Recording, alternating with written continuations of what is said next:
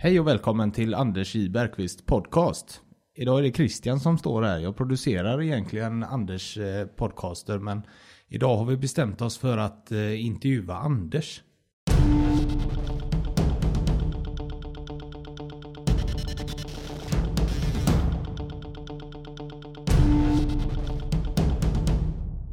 Hej Anders!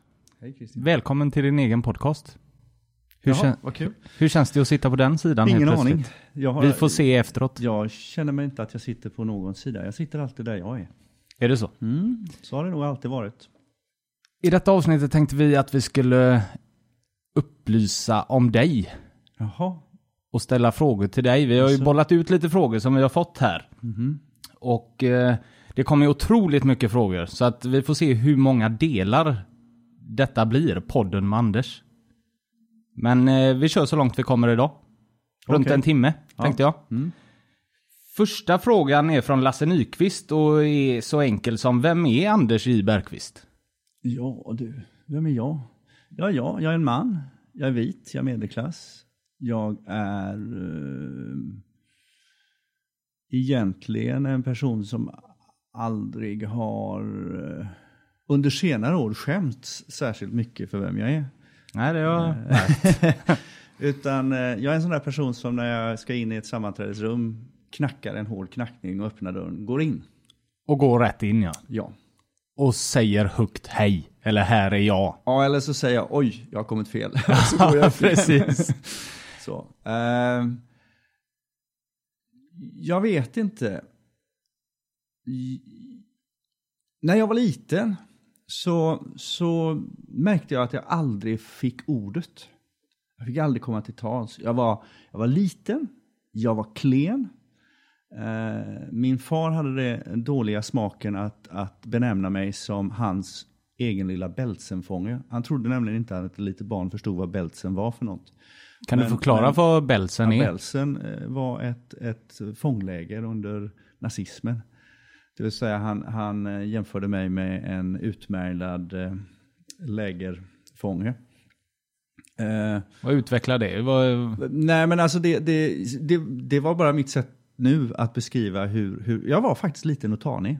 Men är det först till- nu du till- förstod till- att han behandlade så? Nej, nej, eller var nej, det då nej, nej. Det också? förstod jag då också. Då också? Ja. Därför, och det är väl därför jag engagerar mig i barn och ungdomsfrågor. Därför att jag vet att barn och ungdomar förstår mer än vad vi vuxna tror. Ja, det Men det, ofta var liksom, det var liksom min, det var, det var mitt sätt att försöka förklara för dig hur liten jag kände mig. Mm. Men jag fick aldrig komma till tals. Vilket gjorde att jag experimenterade jättemycket med att hur jag skulle få ordet.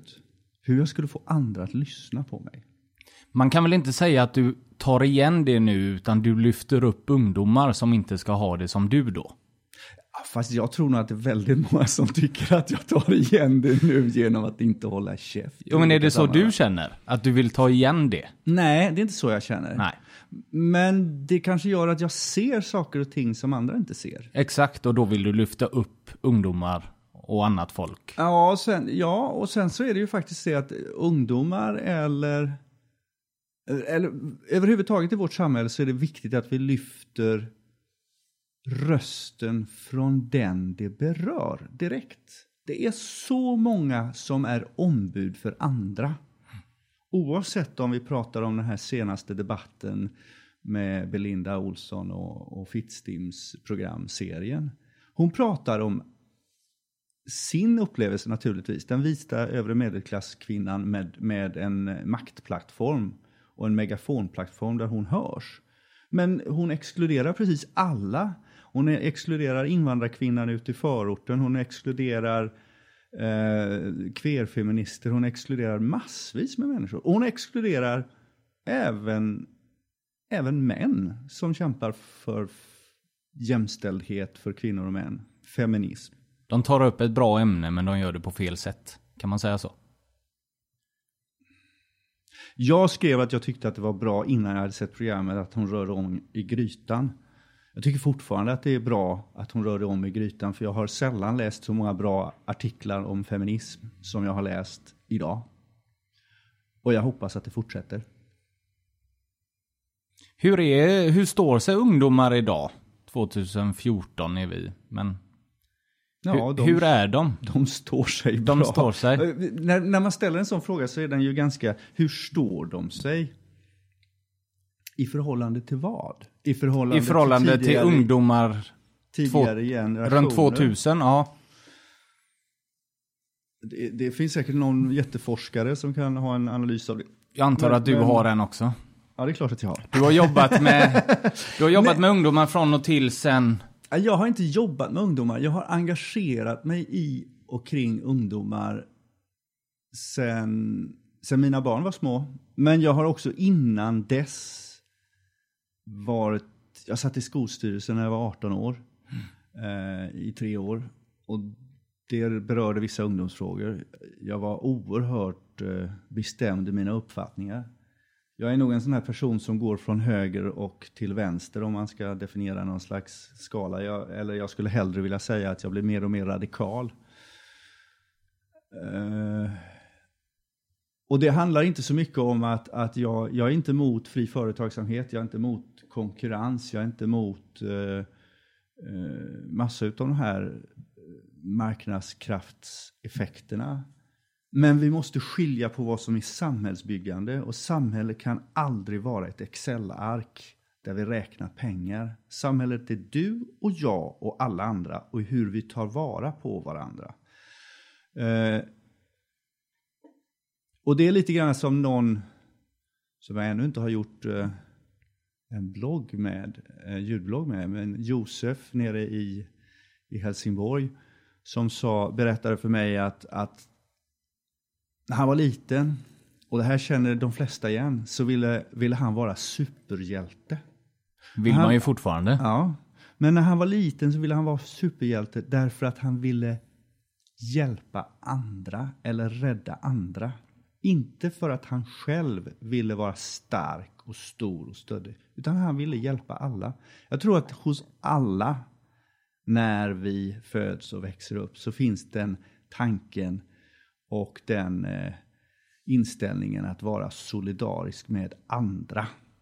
Vi vill vara där för andra, för det är då vi blir till som människor. Den inställningen bryter vi långsamt ner och när vi har utexaminerat studenter från universitetet så har den större delen av den känslan försvunnit. Och när man ska ut och göra massvis med olika val för sin egen pensionstillvaro som ligger 50-60 år längre fram, då har man slutat fundera på att vara superhjälte för andra. Utan då börjar man fundera på hur man ska vara superhjälte för sig själv. Och då får vi ett samhälle som jag inte tycker om. Är du en superhjälte? Nej, jag är bara en, en vanlig människa. Ja, fint sagt tycker jag. Eh, nästa fråga är från Nils Rådmark. Av alla projekt som du har stöttat, vilket är det mest givande för din egen del? Jag tror inte man kan, man, jag, jag kan inte särskilja någon av de ungdomsprojekt som jag har varit engagerad som mentor. Och då, det är inte så att jag har blivit tillsatt. Jag är inte betald av någon, jag har inte fått, åh nu blir du mentor åt oss. Utan jag har anslutit och sagt att det här tycker jag låter intressant.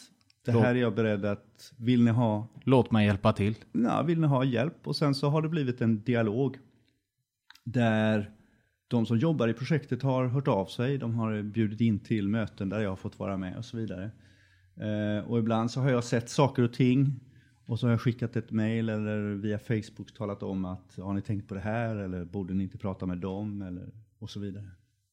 Eller så har man gjort någon manifestation någonstans och så har jag dykt upp och så har jag varit närvarande eh, och lyssnat och Vill du ta Hälsat. ett par exempel på vad det är du har gjort för ungdomar eller Ja, projekt? nej, alltså, det handlar inte om för ungdomar. Nej, för det, det, ro, projekt. det roliga med, med ungdomar det är att de gör, de är lite superhjältar när de gör de här projekten. Det handlar inte om dem, det handlar om oss. Och tar du eh, rampen och Action Park eller Actionhallen så handlar det om oss i form av oss som åker skateboard, BMX, kickbikes, inlines nu. Och de som kanske vill göra det i en framtid. Eller de som bara vill pröva på. Och det finns ingen ålders eh, utan man riktar sig till alla åldersgrupper. Alla får vara med. Alla får vara med. Jag tror att det skulle komma en 90-årig kvinna och säga jag skulle vilja åka skateboard. Det är, min, liksom, det är på min bucket list innan.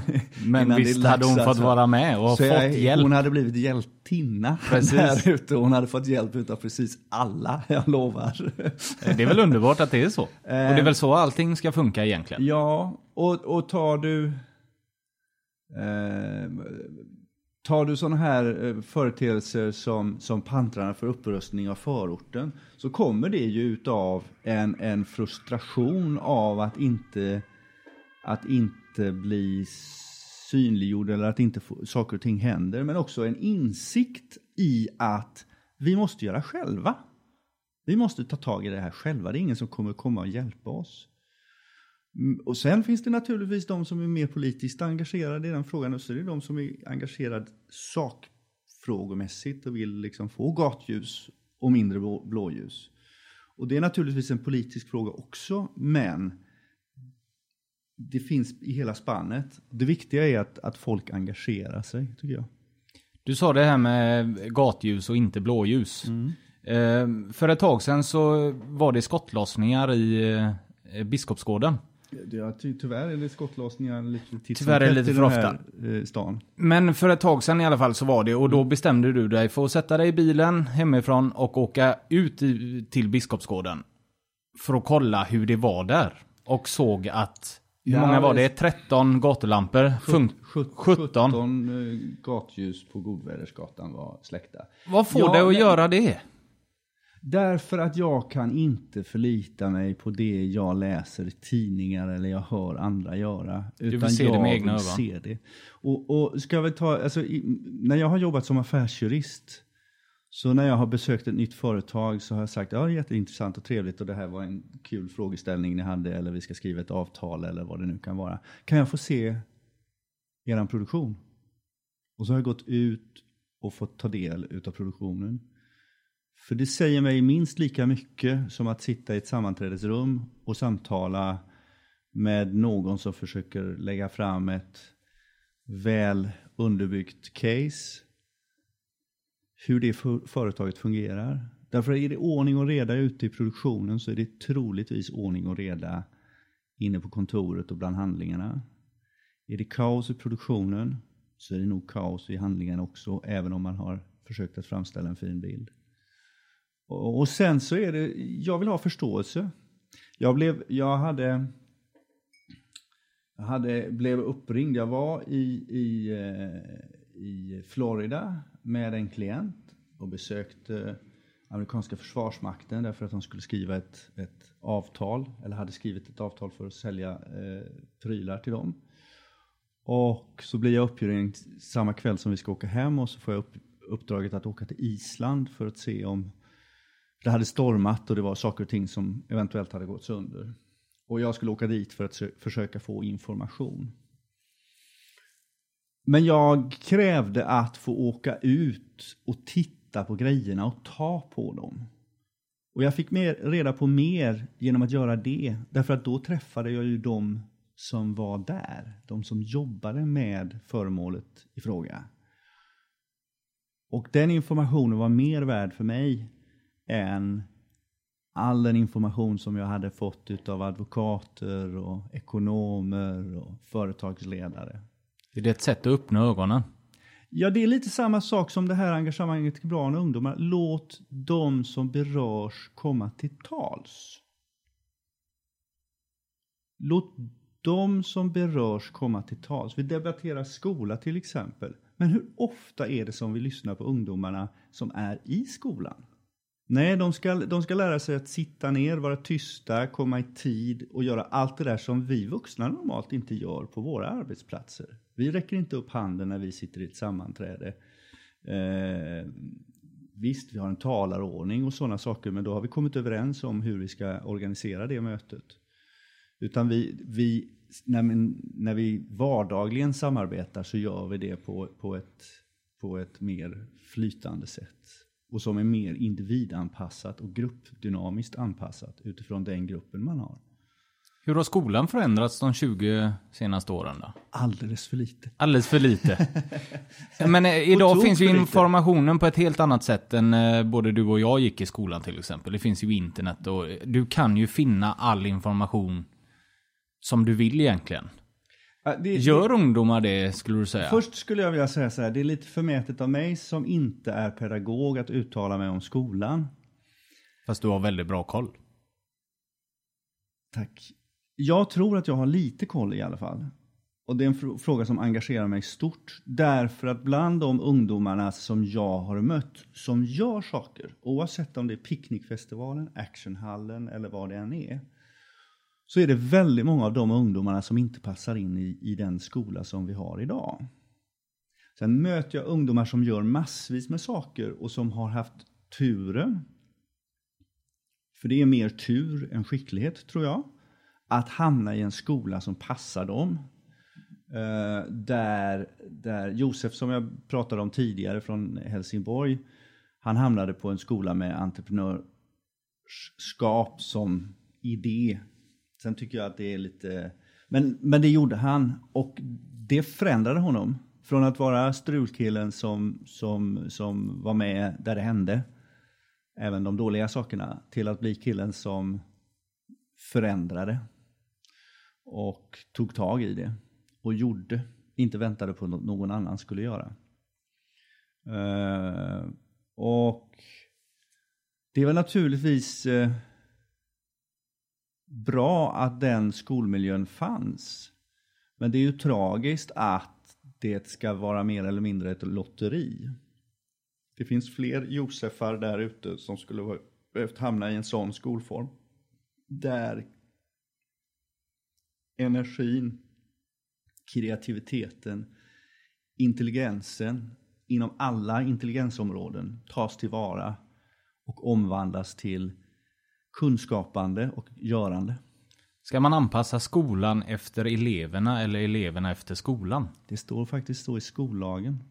Att Man ska anpassa pedagogiken utifrån elevernas behov. Och det görs inte idag. Ja, det kan väl varje person som sitter och lyssnar just nu ställa sig frågan om, om de upplever att deras barns behov blir tillmötesgångna. Alltså det, det finns, det finns, det har hänt väldigt massa saker. Vi har gjort en, eh, staten beslutade sig för att kommunalisera skolan, vilket är ett sätt att trycka ner och besluten för att möjliggöra besparingar, omorganisation. Det är mycket lättare att göra när besluten är närmre den. Samtidigt så, så lägger sig fortfarande utbildningsministern i en väldig massa småfrågor. Så när, när journalister vänder sig till, till, eh, till ministern med frågor om eh, oavsett PISA eller om det handlar om eh, att barn med särskilda behov inte får stöd och så vidare. Så, så börjar han lägga sig i och så kommer han med reformer. Jag tror att det är 11 reformer vi har sett den senaste mandatperioden. Ehm, men det är, ju, det är ju kommunerna som har ansvaret. Det är ju kommunerna som ska göra de här sakerna. Subsidiaritetsprincipen har jag för mig att det heter. Eh, Som man har anammat inom, inom EU och, och även eh, blivit påhejat här, nämligen att besluten ska tryckas så långt ner i, ut till de som det berör som möjligt. Den går ju om intet. Och det är här jag inte får det att gå ihop och det är här som väldigt många andra inte heller får det att gå ihop. Man kan inte å ena sidan säga nu får ni huvudmannaskapet kommunen och å andra sidan ta tillbaka frågan och göra den till sin hjärtefråga. Och det är väl därför som Björklund vill ha tillbaka huvudmannaskapet. Och jag vet inte om det hjälper. Alltså, på något sätt måste, måste vi tänka skola och, och framför allt våga ge våra pedagoger den frihet de behöver för att göra skola.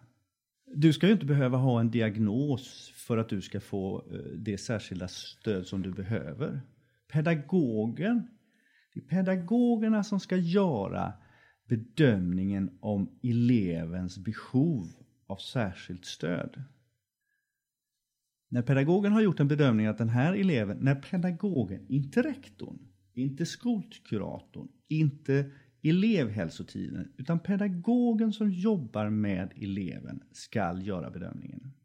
När den pedagogen har gjort den bedömningen så ska frågan gå till elevhälsoteamet och till rektorn som ska ställa sig frågan om det behövs ytterligare utredning.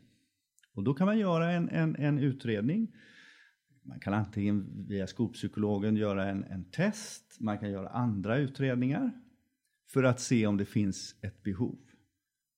Och om man kan belägga behovet ytterligare. Och sen utifrån den bedömningen så skall rektorn tillskjuta de medel och de åtgärder som behövs för att möta det här barnets behov.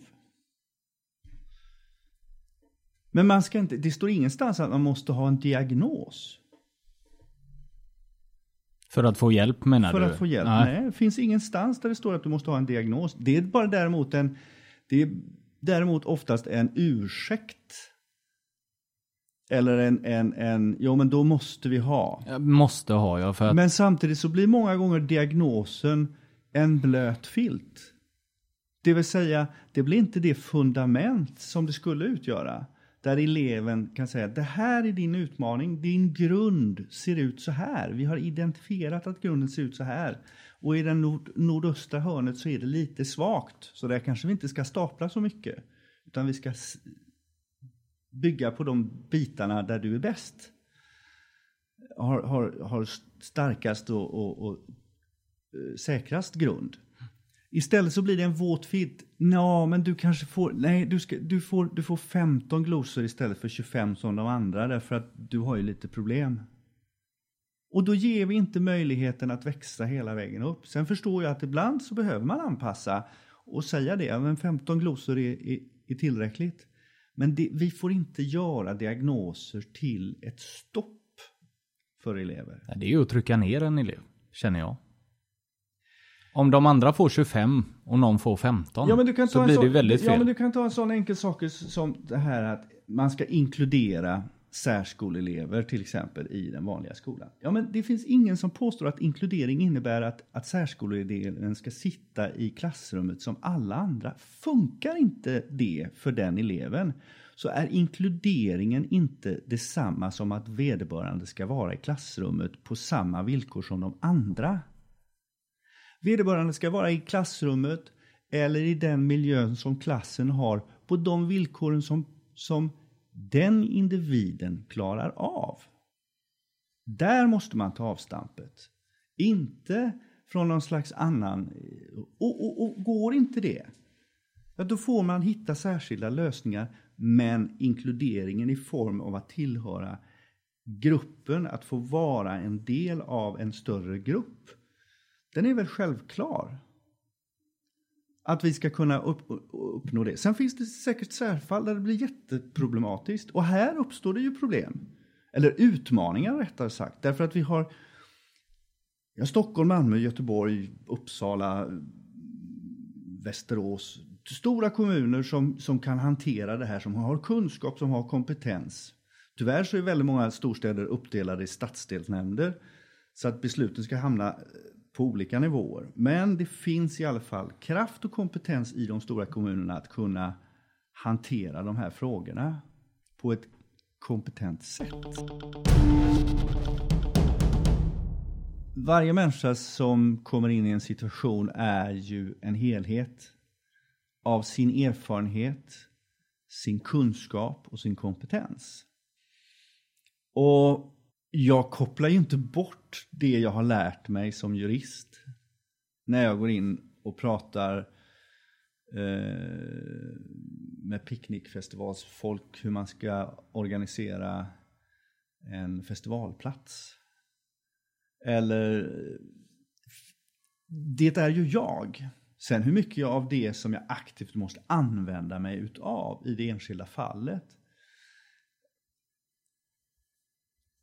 juridik är ju oftast en metod, ett sätt att liksom titta på saker och ting, att inte liksom låsa sig innan man har fått fakta på bordet och så vidare.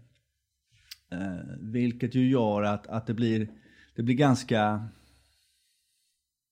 Jag kan ju många gånger bli lite trött när vi har debatter där juridik eller domstolars utslag har kommit eh, fram och tagits upp i, i media. Därför att det blir väldigt eh, vinklat. Domstolar gör fel. Och, och det, det, är inget tyckande, utan det vet vi. Därför att tingsrätten kan komma fram till ett, ett slut och så kommer hovrätten och justerar det domslutet. Och sen ibland så kan man också tycka att det där som högsta domstolen sa var kanske inte det mest genomtänkta. Men, utif- men då ska vi veta det att domstolarna har att avgöra frågan utifrån de fakta som presenteras i målet. De har inte allt det här runt omkring utan de ska ta det som åklagare och försvarsadvokat om det är ett brottmål lägger fram. Och de ska också förhålla sig i ett civilrättsligt ärende kring de fakta som ligger eh, framför dem. De kan liksom inte, de kan inte ta med sig, ja men jag visste att, för det har jag, det har jag läst i en bok eller, eller, eller det har jag, det har jag, det, jag såg någonting eller jag tror att det är på det här sättet. Det kan man liksom inte göra, utan de har att bedöma det som läggs framför dem. Och därför så kommer de till de slutsatserna. Eh, är det så att vi ibland kan få reda genom media och sånt på annat som inte eh, Det finns väl massvis med saker som inte ens har kommit upp i domstol. Åklagaren har inte ens åtalat vederbörande innan, innan eh, den eh, media har dömt i ärendet. Det finns ju massvis med folk som har råkat illa ut därför att de har blivit dömda i förhand utav media. Det finns ett skäl till att jag tror att det är 50 miljoner kronor som vi betalar ut till folk som har blivit häktade eller, eller liknande och suttit och sen friats och inte ens blivit inte ens eh, blivit åtalade. Eh, där media många gånger har, har då kanske anklagat eller sagt och använt ord som, som, som, som eh, benämnt individer på ett sätt som gör att, de, att, de, att man har lagt en skuld på dem. Ska vi ta nästa fråga? Mm. är från Troed Troedsson. Eh, okay. och, och, jag läser till. Den frågan är lång, men eh, visst. Det finns många filosofiska och juridiska frågor, men det blir gärna lite fluffigt i kanten. Vi är överens om att en 13-åring inte kan ingå bindande avtal eller göra annat som har rättslig verkan. Hur kommer det sig att vi betraktar dem som kapabla att komma överens med skolan om mål och att dessutom få ett betyg som, sedan inte kan, eh, som man sedan inte kan ångra när de väl blir myndiga?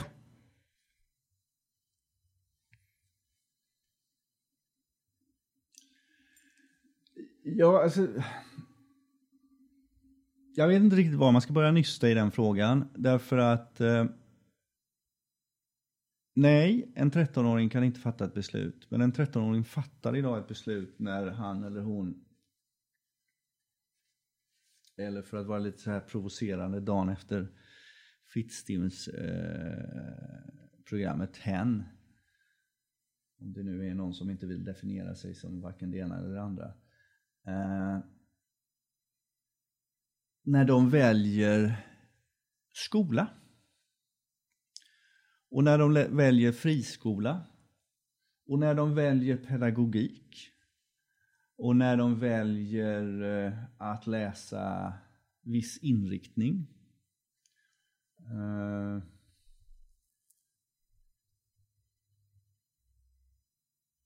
det är väl egentligen här som vi har ett litet dilemma. Därför att samhället ser så som det har kommit att utveckla sig. Att vi ska tidigt bestämma oss. Eh, vi kan ta ett exempel. Eh, det finns något som heter tekniskt basår som man kan läsa eh, om man har gått ut gymnasiet och Eh, konstaterat att nej men jag, estetprogrammet var inte för mig. Eller ja, det var jättebra och jättekul att utveckla mig som människa, men jag ska nog bli ingenjör i alla fall. Och då kan man läsa in matte, fysik, biologi, kemi inom loppet av ett år. All matte, fysik, kemi, biologi som man läser på naturprogrammet på gymnasiet läser man in på ett år. I Göteborg finns det 130 platser. Det var 3000 som sökte. 130 platser, det var 3000 som sökte för att de ville läsa naturprogrammets matte, fysik, kemi, biologi. Okej. Okay. Alltså har de valt fel. Uh, är det... Ska de straffas för det? Eller ska de kanske till och med belönas för att de faktiskt vill läsa det som jag tycker mig höra näringslivsministern, utbildningsministern, statsministern med flera säga att det här är viktigt för Sverige, att vi har ingenjörer. Det är viktigt för Sverige att vi har folk som kan naturvetenskapliga ämnen. Pratar man med lite mer filosofer så säger man det att ju mer matte man kan, ju klokare blir man som människa. Därför att man förhåller sig och lär sig att ställa frågan varför och se samband. Och, och eh, filosofi och matematik på hög nivå är väldigt närbesläktade. Eh, så att det, det kanske vore bra om alla de 3000 läste det här tekniska basåret. De är ju uppenbarligen beredda att satsa ett år av sitt liv för att göra det. Men det är bara 130 som får det. Vi vet att vi saknar NO-lärare. Eller folk som vill utbilda sig till att bli NO-lärare. Det kanske är bland de här som vi skulle hitta NO-lärarna. För att de bästa NO-lärarna är kanske inte de som har läst rak, raka vägen, som har tagit sig rakt igenom skolsystemet, valde naturlinjen på gymnasiet, fick högsta betyg och fortsatte att läsa. Därför att de kanske är matematiskt begåvade och har en, en har lätt för att ta till sig naturvetenskapliga ämnen. Men hur bra är de att möta eleven som har svårt för naturvetenskapliga ämnen? Då kanske det är bättre att vi har dem som valde att gå en annan linje på gymnasiet därför att de trodde inte att de var så bra på naturvetenskapliga ämnen. Men sen kom på att det där var så intressant att de ville göra det. De kanske blir de duktiga NO-lärarna. Eh, varför lägger vi det ansvaret på en 13-åring? Ja, om vi går tillbaka till utvecklingen historiskt så kan vi konstatera det att går vi tillbaka 50-100 år, någonstans 100 50 år tillbaka i, i tiden, så gick de flesta kanske sju år folkskola. Eh, de började jobba, det vill säga de var 14 år när de gick ut i arbetslivet. De blev springpojkar eller började som vad vi kanske skulle kalla trainee idag eller något liknande. Eh, började i lära hos någon eh, eh, snickare eller fönstermakare eller vad det nu kan ha varit. De flyttade hemifrån någonstans mellan 14 till 18, 19, 20 år kanske var inackorderade, eh, bodde hos någon tant eller släkting eller något sånt där. Eller så bodde man hemma. Men de tjänade pengar och började försörja sig. Och sen när de blev 21 så blev de myndiga. Idag så bor vi hemma tills vi är 24. Eller ungdomar av idag. I snitt. Vi, eh, det börjar, ett fast jobb har man inte innan man är 24. Och det blir bara värre och värre eftersom det är fler och fler som anställs av bemanningsföretag istället för att få ett fast jobb på ett företag. Och det innebär att de, de tas in och ut och behandlas lite grann som daglönare. Eh, de blir myndiga när de är 18. Deras uppfattning och kunskap om omvärlden är väsentligt mycket större. En 13-åring av idag vet mer om världen än en 13-åring för bara 20 år sedan.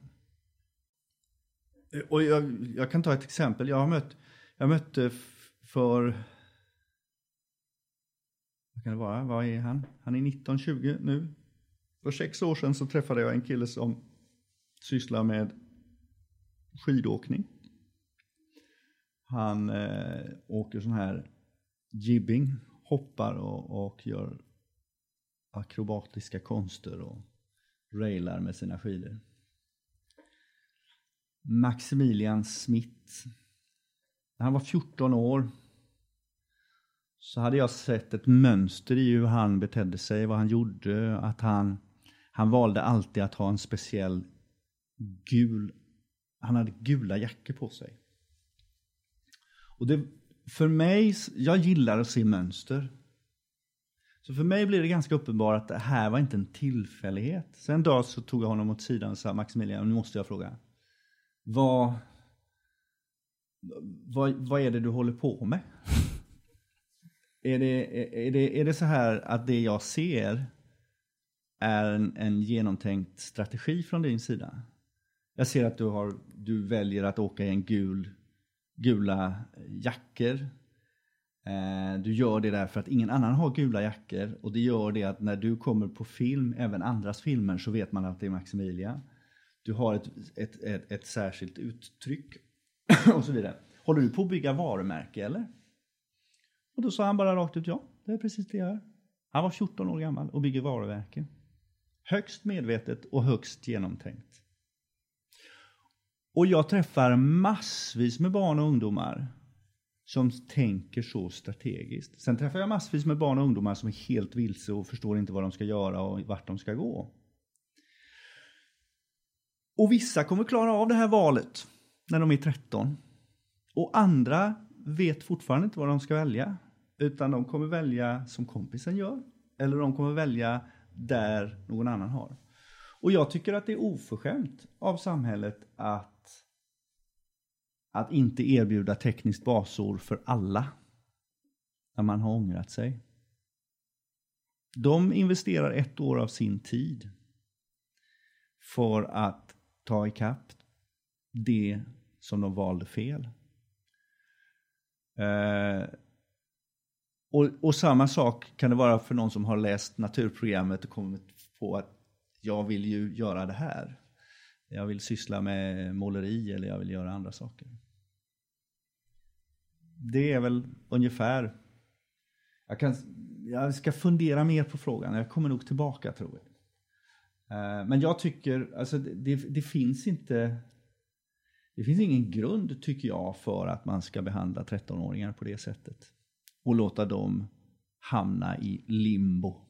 För det är där de hamnar. Mellan, mellan att kunna utbilda sig vidare och, inte utbilda sig vidare. Nästa fråga är från Fredrik Karlsson. Hur kan vi utveckla kontakter mellan skola och affärsjurister för att öka elevernas intresse för juridiken? Jag tror att, att, att juridiken behöver lyftas överhuvudtaget. Eh, om jag ska skälla lite grann på mitt eget skrå, för det är tyvärr ett skrå och det är advokater. Och det kommer bli ganska utdaterat i den formen som det är idag tror jag. Eh, mina kollegor har inte riktigt förstått att konkurrensen kommer uppstå från annat håll. Internet kommer att förändra hur det ser ut. Om vi pratar om affärsjuridik nu så tror jag att affärsjuristen kommer se väldigt mycket annorlunda ut än en advokat som är med i advokatsamfundet. Eh, vi kommer alltid behöva brottsmålsadvokater som har etiska regler. Och det ska även andra advokater ha, eller jurister. Men, men det ser väldigt olika ut. Eh, vi behöver lyfta juridiken. Eh, och då menar jag inte generellt lagstiftningen utan, utan kommunikationen och avtalet som det uppstår med hjälp utav juridik. Idag så gör vi massvis med saker som blir till när först när de kommuniceras.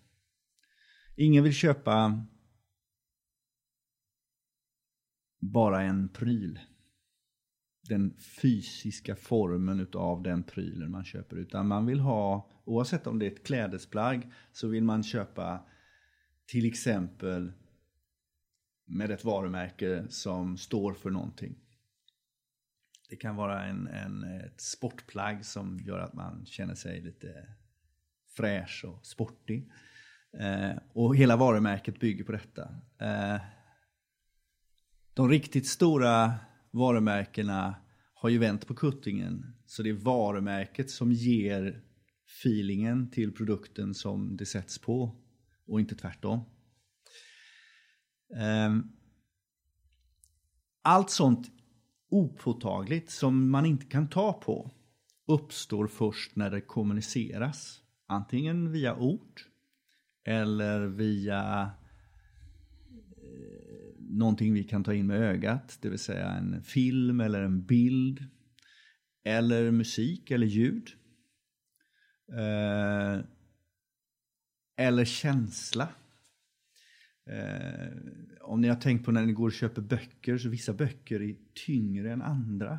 Det finns ett skäl till det, därför att de som har gjort boken, de som har designat boken, har velat få den att kännas tyngre. Det ska vara en upplevelse, inte bara, inte bara alla ord och alla meningar och alla stycken. Utan även känslan när du tar i boken ska finnas där. Ska kännas att man håller i något maffigt ungefär? Eller? Ja, alltså du kan ta en sån enkel sak som typsnitt. Alltså något så fullständigt nördigt som typsnitt blir viktiga i, i budskapet du vill förmedla. Hur framstår mitt budskap till den som tar emot det? Har jag skrivit med sån här gammal gotisk skrift? Eller skriver jag med Times New Roman? Eller skriver jag med något annat typsnitt? Jag skickar signaler. Förklara det vem du är. Vilket typsnitt du väljer. Ja, det gör det. Eller så förklarar det att du inte förstår.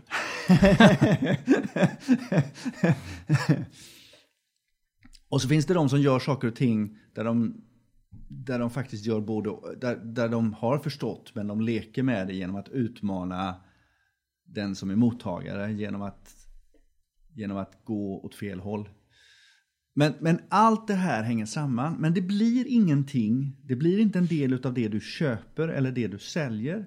Det blir inte en del utav eh, Det blir inte en del utav produkten om du inte förpackar det. Och hur ska du förpacka någonting som är en känsla? Ja, det räcker inte med snöre och tejp och, och kartong. Du kan möjligtvis lyfta känslan genom att stoppa prylen i ett snöre, och tejp och kartong som förmedlar allt det du vill förmedla. Men det blir inte en del utav det du säljer om du inte får med dig det här i avtalet. Och då kan man vara lite provokativ och säga så här att eh, eh vad händer med ett, en pryl som säljs som... Eh, ta en sån sak som, som någonting som ska vara miljövänligt. Och så visar det sig att det företag som har sålt prylen inte lever upp till miljövänlighet. De åker fast för miljöbrott. Jag som då har köpt prylen, är det fel på den prylen då? Hur menar du? Är det du som avgör det då eller är det Ja, jag, ställer, jag, ställer, jag ställer öppen fråga. Om, om, om, om jag köper någonting som påstår sig vara miljövänligt och så visar det sig att det inte är det. Då har jag ju inte fått det jag har köpt. Då är det ju fel i varan. Och då borde jag kunna reklamera. Vi borde mer och mer titta på och förstå och förhålla oss till kommunikation. Och vad är det vi förmedlar? Och hur förhåller vi oss juridiskt till olika saker? Varför ska inte...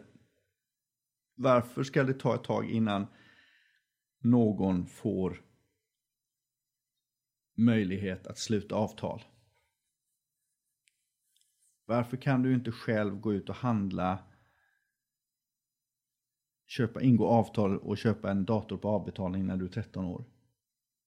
Därför att du inte har rättshandlingsförmåga. Du får inte lov att rättshandla i din egen sak. Och då har du föräldrar som ska göra det för dig. Eller förmyndare. Eller vårdnadshavare. Och jag tror, hur ska, hur ska vi lyfta det här så att folk förstår? Jag tror att vi måste, sådana som jag och sådana som förstår måste lyfta att det här, är, det här är en juridisk fråga. Vi måste möta ungdomar. Var, varför är ni i skolan? Vad är ett avtal? Jag, jag vet inte hur många gånger jag har hållit föreläsningar för, för folk som jobbar i olika företag och så ska vi börja prata om eh, internationella avtal eller, något sånt där. Och det jag börjar med är att prata om avtalsrätt. Därför att de flesta tänker inte på hur vi ingår avtal. Jag brukar fråga folk, har ni ingått några avtal idag? När de sitter där klockan nio på morgonen. Alla säger nej va? Ja, och de flesta säger nej. Mm, Okej. Okay. Hur kom ni hit? Ja, jag åkte spårvagn. Okej. Okay. Ja, jag körde bil. Och har du parkerat någonstans? Ja, okej. Okay. Uh, var åt ni frukost någonstans? Nej, då vet jag han inte så jag gick in på 7-Eleven och köpte kaffe. Okej. Uh, så det visar sig att alla har ingått avtal ingen har kommit.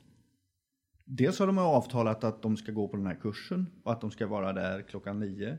De har troligtvis avtalat med sin arbetsgivare att de ska gå på den här kursen och om de inte gör det så har de i alla fall begått ett avtalsbrott gentemot arbetsgivaren. Och så vidare, och så vidare, och så vidare. Alla har ingått en väldig massa avtal. Men vi tänker inte på det. Eh, jag vet att du har bråttom iväg, så en sista fråga för den här podden. Eh, vad händer under 2014 för dig? Jag har ingen aning. Du tar det som det kommer? Mm, ja, vi får se. Jag, jag, eh, jag brottas ju med...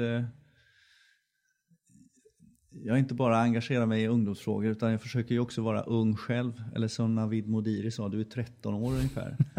Så jag landade ju på huvudet för sex år sedan vilket gör att, att jag eh, mäktar inte med att jobba eller engagera mig i något mer än kanske halvtid. Sen måste jag vila. Eh, och eh, jag har lagt väldigt mycket tid åt att få tillbaka livsglädje. För det har varit fruktansvärt jobbigt. Och är fortfarande? Ja, till och från är det väldigt jobbigt. Och där ska jag väl säga det att engagemanget kring ungdomsfrågor är det som har hållit mig vid liv. Därför att jag har fått så oerhört mycket livsglädje tillbaka och bekräftelse. Och det var som någon någon frågade mig så varför gör du det här? Varför engagerar du dig i ungdomsfrågor? Och så sa jag, sa jag det att jag tror att det gör en skillnad. Och så var det tyst och så sa vederbörande, ja, det gör en skillnad. Och att kunna gå på Göteborgs gator och, och helt plötsligt så hör man någon som ropar på andra sidan gatan, tjena, läget? Och berättar vad de har gjort i ett projekt eller något sånt där. Det ger mig livsglädje. Men sen måste jag eh, liksom återföra och, och eh, komma till skott eh, i min profession. För den har fått ligga lite åt sidan ett tag. För att, för att uthålligheten inte har funnits där till 100%. Men eh, vi knepar och knåpar. Det ska säkert gå bra. Det kommer det göra. Tack! Tack!